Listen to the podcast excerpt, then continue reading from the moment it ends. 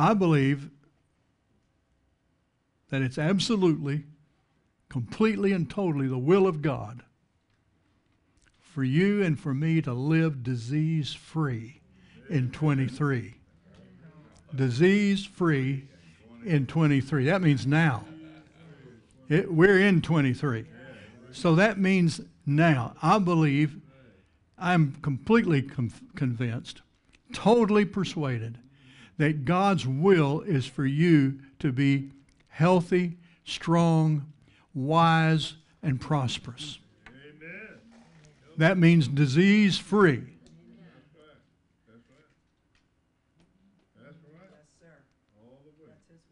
You say, but I'm old. You're not that old. You're not as old as Abraham when God renewed his youthfulness, and Sarah when God renewed her youthfulness to the point that she became so attractive the king of Egypt tried to steal her away from Abraham. And God had to come to him in a dream and say, leave that good-looking woman alone. She belongs to Abraham. He was about to take her for a wife. And she was already up there in years. She didn't look it.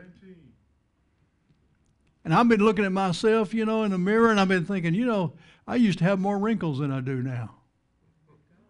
Ruth says that's because you got them all pushed out. But, you know. But you know what? I you know, you're only as young as you feel and as young as you think. Amen. Age is just a number, and it's not really the deciding factor. There are a lot of people who act old that aren't old at all. Amen. And I want to be always a person who acts more youthful every year. Praise God.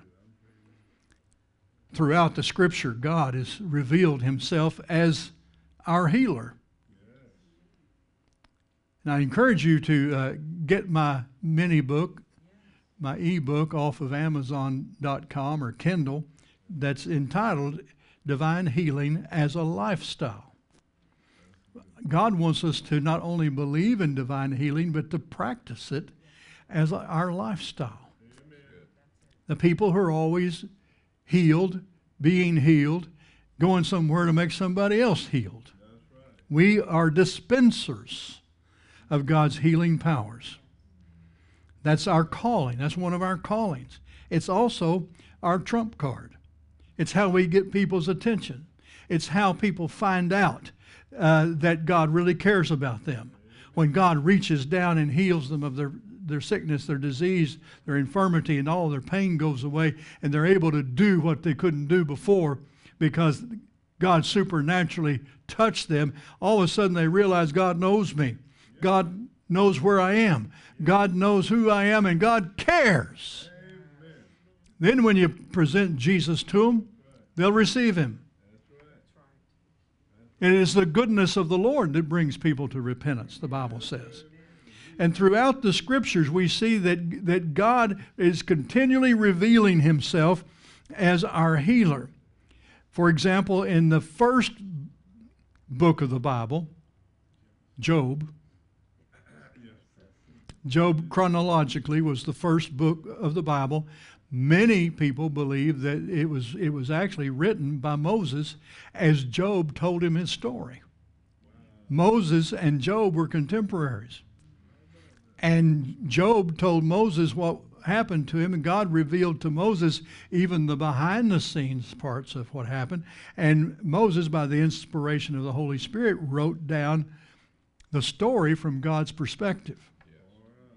See, that story is not written from Job's perspective. It's written from God's perspective. Well, how did Moses get God's perspective? Well, God told him. Amen? And then he turns around and writes the book of Genesis and Exodus, Leviticus, Numbers, and Deuteronomy. Amen?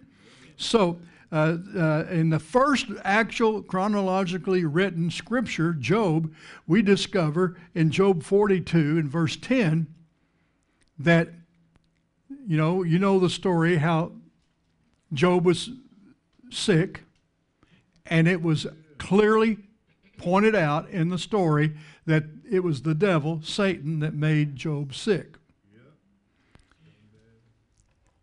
You say, well, God permitted it. No, Job permitted it. Job said, that which I feared most has come upon me. Job's fear is what brought on this attack, and God had to permit it because Job accepted it. Job's the one who opened. God gives us free will. God gives us the power, and He expects us to rule and have dominion over our own flesh and over our own circumstances. And if we open the door for the devil comes in. And so Job, you know, because of his great fear, the thing that he dreaded the most, the things that he feared the most, he kept offering sacrifices to God, you know, trying to get ahead of it. But he was offering these sacrifices to God out of fear and not out of faith. And as a result, his fear produced the results. And he lost his children, lost his wealth, lost all his cattle. He lost his health.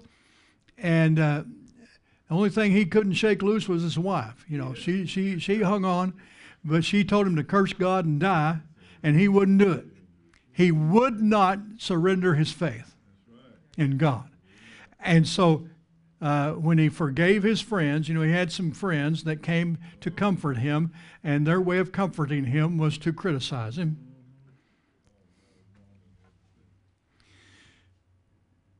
And I've heard a lot of people quote what these friends said as though it was the actual word of God, and yet God rebuked them.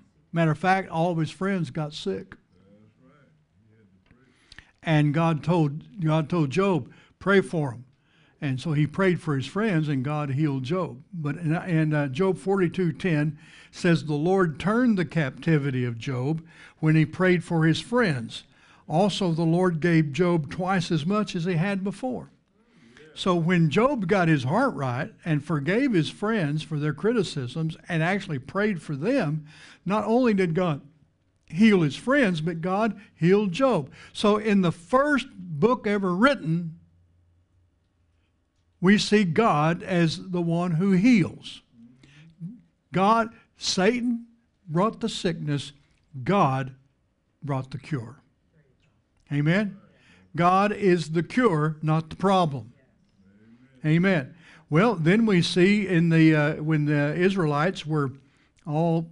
Well, even before that, you know, we have Abraham's story, and I just told you about how he was an old man. His wife was an old woman. She'd been barren since her youth, was never able to have children, and then God cut a covenant with Abraham and said, I'm going to bless you with the seed as numerous as the stars in the heaven and the sand on the seashore. And Abraham looks around and says, you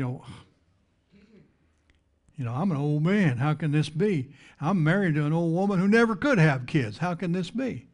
And God just renewed in them, healed them. He healed them of their old age and their barrenness. Amen. Sarah had a baby in her 90s. Abraham was 100 years old. Oh, and by the way, when Sarah died, Abraham married again and had other children. He was having babies up in his 100 and teens.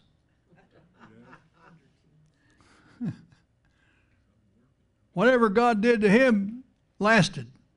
It wasn't just a one-time shot, folks. God fixed him up for life.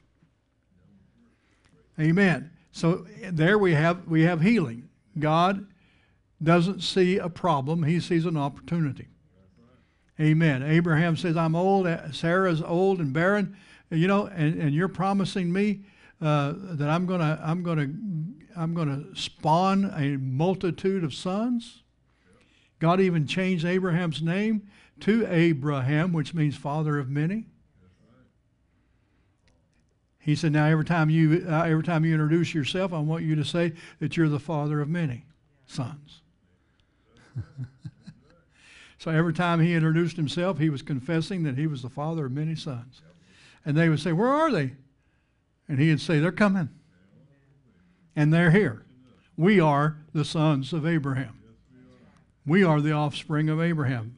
Amen to that. Praise the Lord. A lot of them were physical, and we're spiritual. He had physical offspring, sands of the seashore, and then he had spiritual offsprings, stars in the heavens. Amen.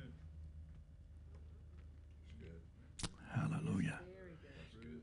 That is the result of a healing God. Yeah. It could have only happened by God's healing power.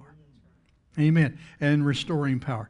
Then we have the Israelites that are in Egyptian bondage. They're there for, 400 years. Yeah. And they're slaves. Mm-hmm. They live in squalor. Mm-hmm. They're beaten. They're deprived. They're malnourished. They don't have good sanitation. They do not have medical care.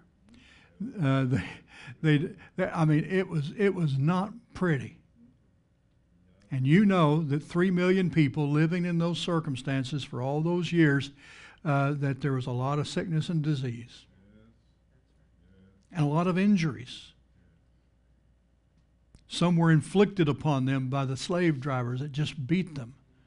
Others were other injuries happened because they were having to lift loads they should not be lifting, and do work that only an ox should be doing. But they were just completely abused by the Egyptians. So out of 3 million people, many, many, many, many of them were afflicted. Many of them were feeble. Many of them were diseased. Many of them, were broken in body. And yet, at the night of the Passover, when the Lord told them to kill a sacrificial lamb, spread the blood of that lamb on the doorpost so that the angel of death that comes at night will pass over. And eat the flesh of the lamb. Eat it all. Eat the flesh of the lamb. And that night, the night before, they all were set free and they escaped Egypt after 400 years. That night, they ate the sacrificial lamb, which was a type of Jesus. And they were all healed. In Psalm 105, in verse 37, David is writing about this particular night.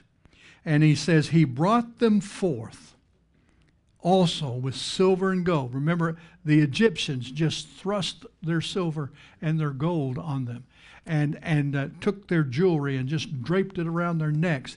And it was like God supernaturally compelled the Egyptians to just throw all their wealth on these slaves as they're leaving town. Loaded them up. Bankrupted Egypt. That's one reason Pharaoh later came after them, because they had looted Egypt. He wanted his gold back. He wanted that wealth back, but God had compelled them to give it to him. So they went from slavery and bondage to immediate wealth. They became the wealthiest nation in the world overnight. But that isn't the only thing that happened to them that night. The next part of this verse says, and there was not one feeble person among their tribes. There was not one feeble person. Not one. Wait a minute. We're talking 3 million people. We've got a little bit less than that here today in this service. But percentage-wise, we've got some people with aches and pains, right? We got some people. Oh, we got to tell the truth, brother. Tell the truth. Faith does not deny the facts. We've got people here that are fighting physical symptoms. I'm not saying you're claiming them or keeping them. I'm just saying you're fighting them. Amen? We got a lot of people that are catching a healing. We can put it that way. But can you imagine 3 million people and not one of them is feeble? I remember when Charlton Heston played the part of Moses back in that Ten Commandments movie, and they were leaving Egypt, and they were carrying some people on stretchers. And then there was some people, you know, that were leaning on a cane, and they were coming out of Egypt, you know, like this. But that's not true. The Bible says there was not one feeble person among them. That night when they ate that sacrificial lamb, everyone who partook was healed. Everyone who partook was healed. Did you hear me say everyone? Who did that? Who did that? God. What was the basis upon him doing that? He is a healing God, and they were under the covenant that he had made with Abraham, which was a covenant of healing. And the moment they partook of that covenant and ate that sacrificial lamb and applied that blood over their doorpost, not only did they live, but they lived free of disease and they lived free of lack. Amen. And you know the rest of the story, how God took care of them for 40 years in the wilderness. Their clothes didn't wear out. They always had water to drink. They always had food to eat. They wandered around for 40 years waiting for people to die because they just wouldn't die. They were too healthy. They came when, you know, just a couple of days after they got out there, about 3 days into the wilderness, they were out there in the desert and they were pretty thirsty. 3 million people, you know, it takes a lot of water to give 3 million people a drink. Well, somebody discovered some water. But when they got down and tasted of it, it was bad. It was bitter. And so the Lord directed Moses to a tree branch. Everybody say tree. Tree. What did Jesus die on? Tree. Do you see the type? He said, cast this branch into the water. Moses obeyed. He cast the branch into the water, and the Bible says God healed the water. And then God says this astonishing thing. He says, I am the Lord that healeth thee. I am the Lord, Jehovah Rophi. I am the Lord, your doctor. That's what it means. I am your doctor. There's no place in the Scripture where God ever recants or removes that distinction. Amen. He revealed himself to his people as their doctor, and he claims that role today. He is your doctor. If you want to see some eyebrows raised when they ask you who's your doctor, you say, Jesus. Amen. Jesus is my doctor. You know, my primary care physician asked me, you know, who's your doctor? And I said, Jesus.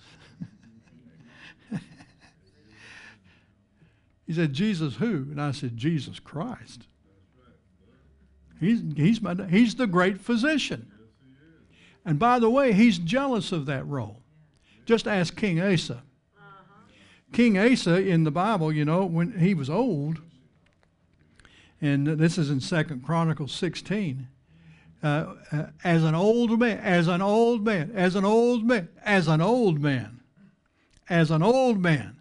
he developed a disease in his feet.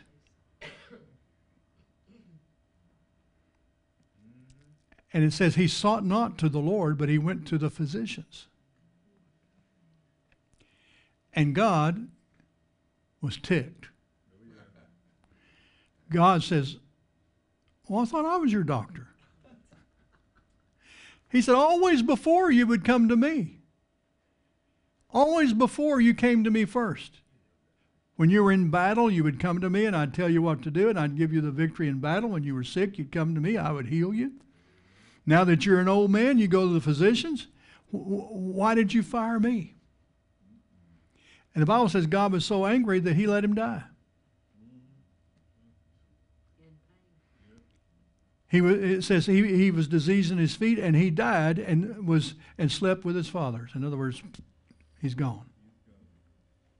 Well, they had a good funeral for him, gave him a good send-off, but he was still dead because he fired his doctor. Don't fire your doctor, because your doctor is Jesus. Then we have Isaiah's prophecy, Isaiah 53:5, when he's talking about the Messiah. It says, he was wounded for our transgressions. He was bruised for our iniquities. The chastisement of our peace was upon him, and with his stripes we are healed.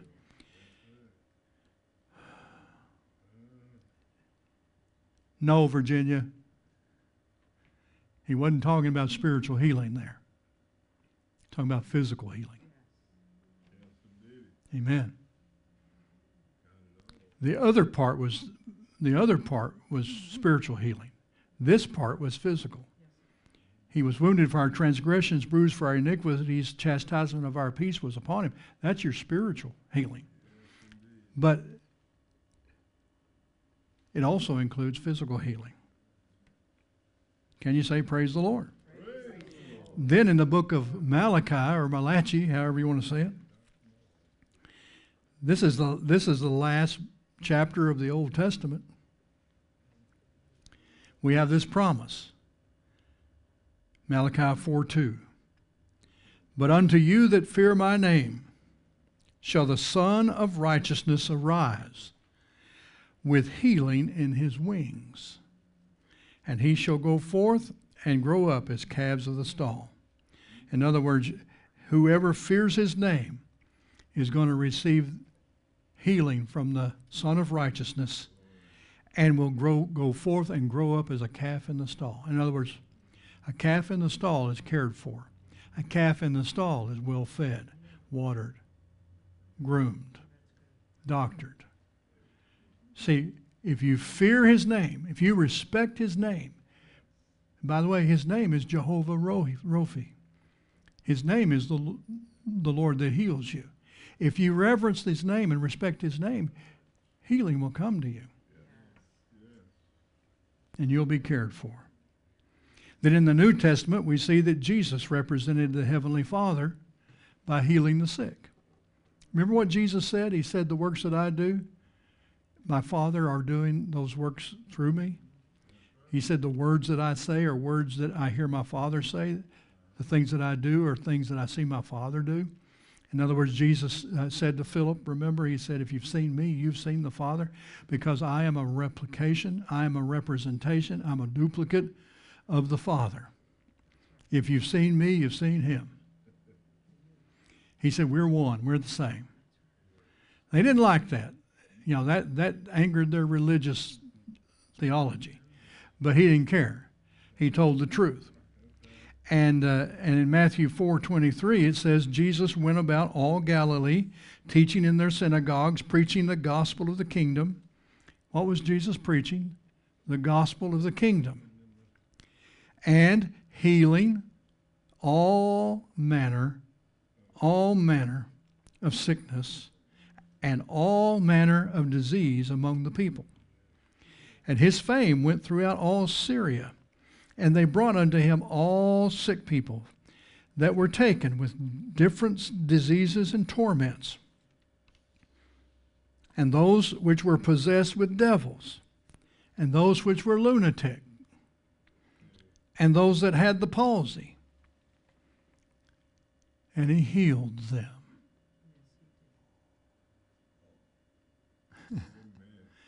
You see, our God is a healing God, and the gospel is a healing message. 7 times in the Gospels we see this phrase, he healed them all. 7 times. 7 times this phrase, he healed them all. And if you follow Jesus through Matthew, Mark, Luke, and John, you're going to see God the Father represented as a healing God. I will point out also that not one single person that Jesus healed was born again. That's right. That's right.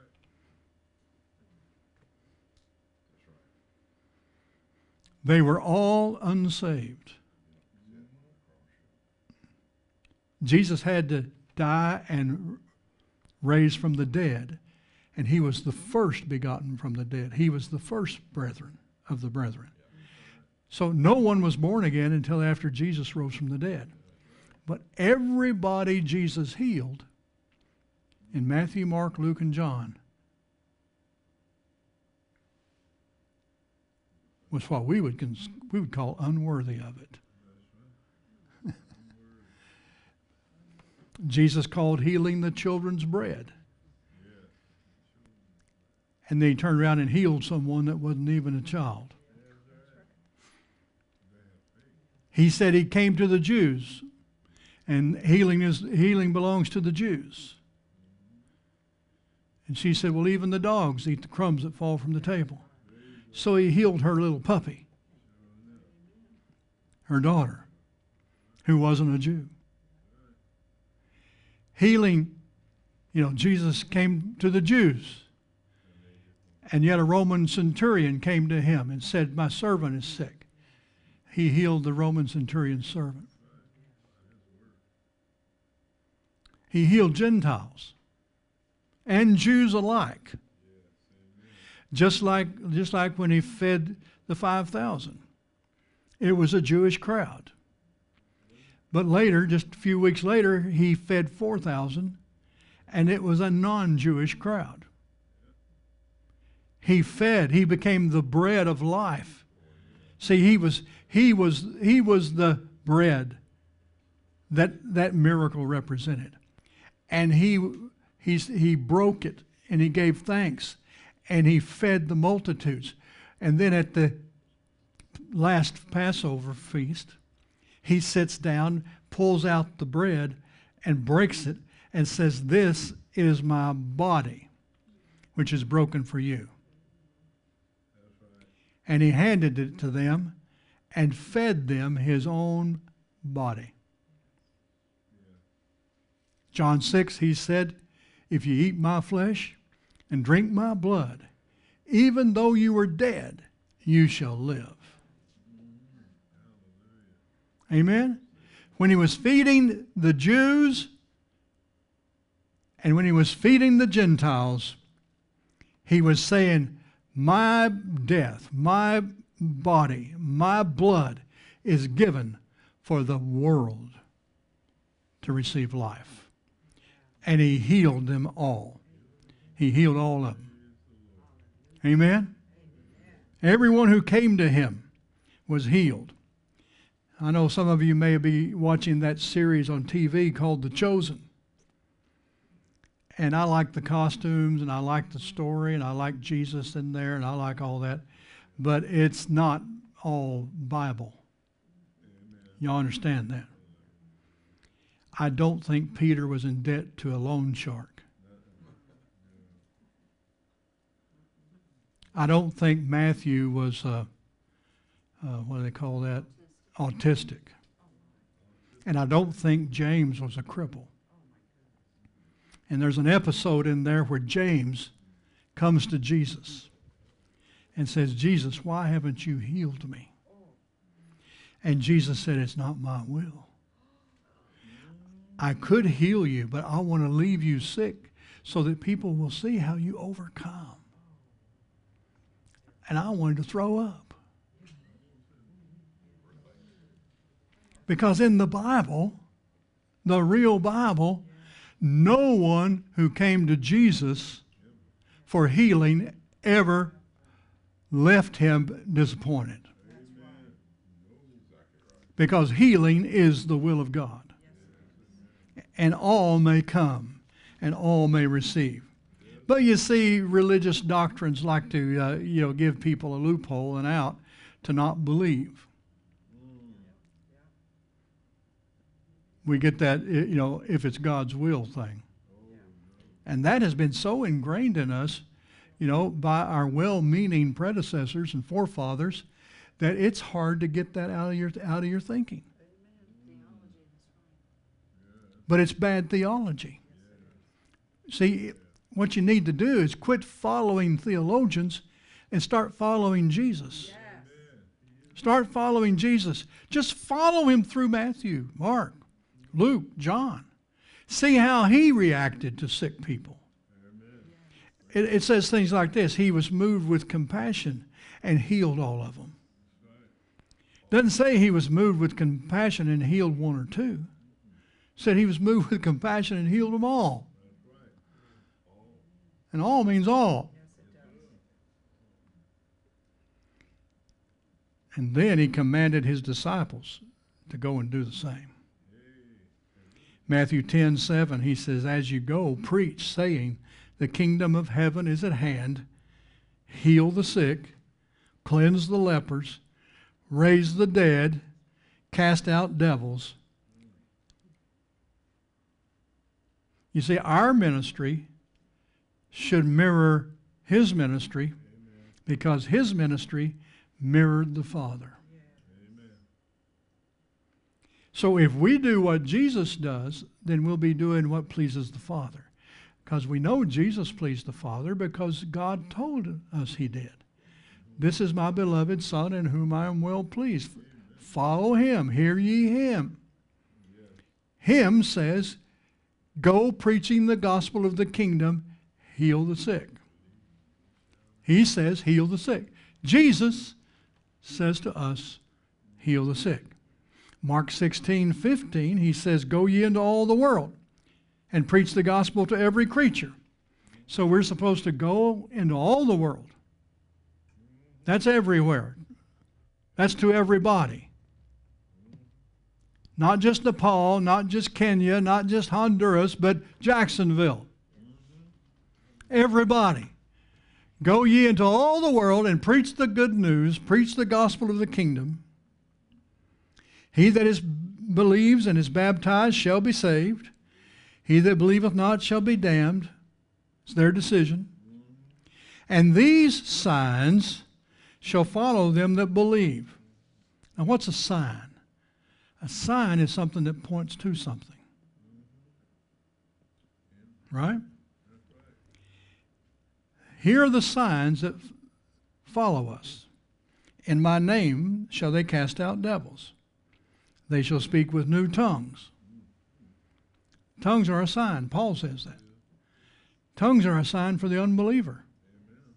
When you speak in tongues, it makes the unbeliever uncomfortable, curious, and unsettled. Well, you got to get some people unsettled so you can get them out of their wrong thinking. Praying in tongues, speaking in tongues, is for a sign. It points to something. They shall speak with new tongues. They shall take up serpents. Paul did. You remember Paul's building a campfire? When they were shipwrecked on the island, they get out on the shore and they're all wet because they had to swim to shore. And they're trying to dry off and warm up, so they're building this campfire. He's gathering wood, and this viper attached itself to his hand. Poisonous viper. He just slung it off into the fire and just kept gathering sticks. They kept waiting. Everybody thought, well, that's, you know, he must have offended God because God's judged him now. And he didn't even get sick. He didn't die. Well, then they all bowed down and worshiped him as a god. He said, I'm not God. Then they got mad. They were going to stone him. You know, people are weird. They're fickle. They want to make you a god one minute. They want to kill you the next minute.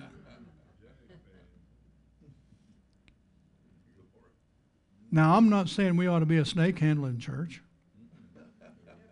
I think there's a spiritual side of that. The serpent is a type of Satan, and anything that has to do with Satan. Any of Satan's works, behold, I give you power to tread on serpents and scorpions and over all the power of the enemy, and nothing shall by any means hurt you. So there is, you know, the serpent's the one who went into the garden, remember, and lied to Eve. The serpent is the devil. Look in the book of Revelation, you know, it's capital S, the serpent, that's the devil. He's also referred to as a dragon. And he says, we cast them out in the name of Jesus. If they drink any deadly thing, sometimes they try to poison you. Doesn't say you go around drinking poison to prove your faith, but if somebody tries to poison you, it will have no effect on you. It shall not hurt them, it says. Now listen to this last part. These are the believers. They shall lay hands on the sick and they shall recover. Amen. Amen? So these truths we need to apply to our own life in 2023. Amen? Amen? You need to believe that healing is your covenant right. Scripture for that would be 1 Peter 2:24, who his own self bare our sins in his own body on the tree, that we, being dead to sins, should live unto righteousness, by whose stripes ye were healed. That's our covenant right. Blood bought. Jesus suffered at the whipping post, suffered at the cross. His body was broken, his blood was shed. It's our right. And then you need to claim your healing today and speak it over your body. Mark 11:22, Jesus answering saith unto them, have faith in God. For verily I say unto you, that whosoever shall say unto this mountain, or this cancer, or this arthritis, or this heart problem, or whatever, be thou removed. I told you about how I had a wart come up on my hand. And I kept saying, be removed in the name of Jesus. Be removed in the name of Jesus. Every time I'd look at it, I'd say, be removed in the name of Jesus. And one day it just fell off. Lord. I'm so proud of myself. I didn't do it. But I did have to play a role in it. I didn't say, oh, look at that wart on my hand. Look at that wart on my hand. Oh, there's a wart on my hand. No, I said, be removed, be removed, be removed. Just like God. Light be, light be, light be, light be removed. Get out of here. Let go. Amen. I've had other situations develop over my lifetime where I'd have to speak to it. Nothing would happen until I began to speak to it. But he says, if you say to this mountain, be thou removed, be thou cast into the sea, and shall not doubt in his heart, but believe that those things which he says shall come to pass. So you have to say it. He shall have whatsoever he says. 3 times he uses the word saith. Therefore I say unto you, what things soever you desire, when you pray, believe that you receive them, and you shall have them. In other words, name it, claim it, blab it, grab it. Everybody likes to say, you know, they use that to criticize us and make fun of us, but hey, you have a right to name it and claim it. Thank you. That's a good thing. Now, you going to let people intimidate you so you won't do it, or are you going to go ahead and open your mouth and name it and claim it?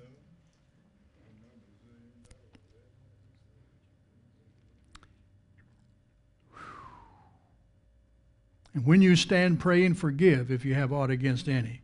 You've got to have your heart right.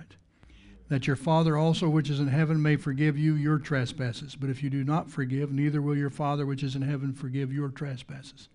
So if you go around saying, I can't forgive, you're going to have that. Change your confession. I can forgive, I will forgive, I will forgive, I do forgive, I do forgive, I did forgive, I did forgive. Amen. Amen. You can do it. You can be disease-free in 23 if you'll just engage your faith, engage your mouth, and be consistent. Time and consistency will bring you deliverance. Amen? Amen? Amen. All right, we're going to do the communion now, and we'll have our usher brother to share the communion element with us. And after the communion, we're going to have a special singer come and sing a song. And while he's singing, if you need prayer, if you want prayer for your body, you don't have to have prayer. You can lay hands on yourself. You can believe in the body and the blood of the Lord Jesus. You can be healed while you drink and eat. But if you feel just like you've got to have some believer lay hands on you, while Brother David is singing, I want you to come down here and I'll lay hands on you myself, and we'll believe God for your healing. But don't come if you don't believe.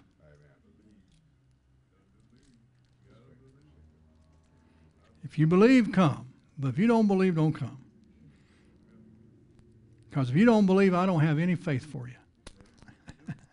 It's not my faith that's going to heal you. It's going to be your faith. Have faith in God. Amen. Praise the Lord. Hold that little wafer up. Jesus said, "This is my body, which is broken for you." He said, "Take it. Eat it.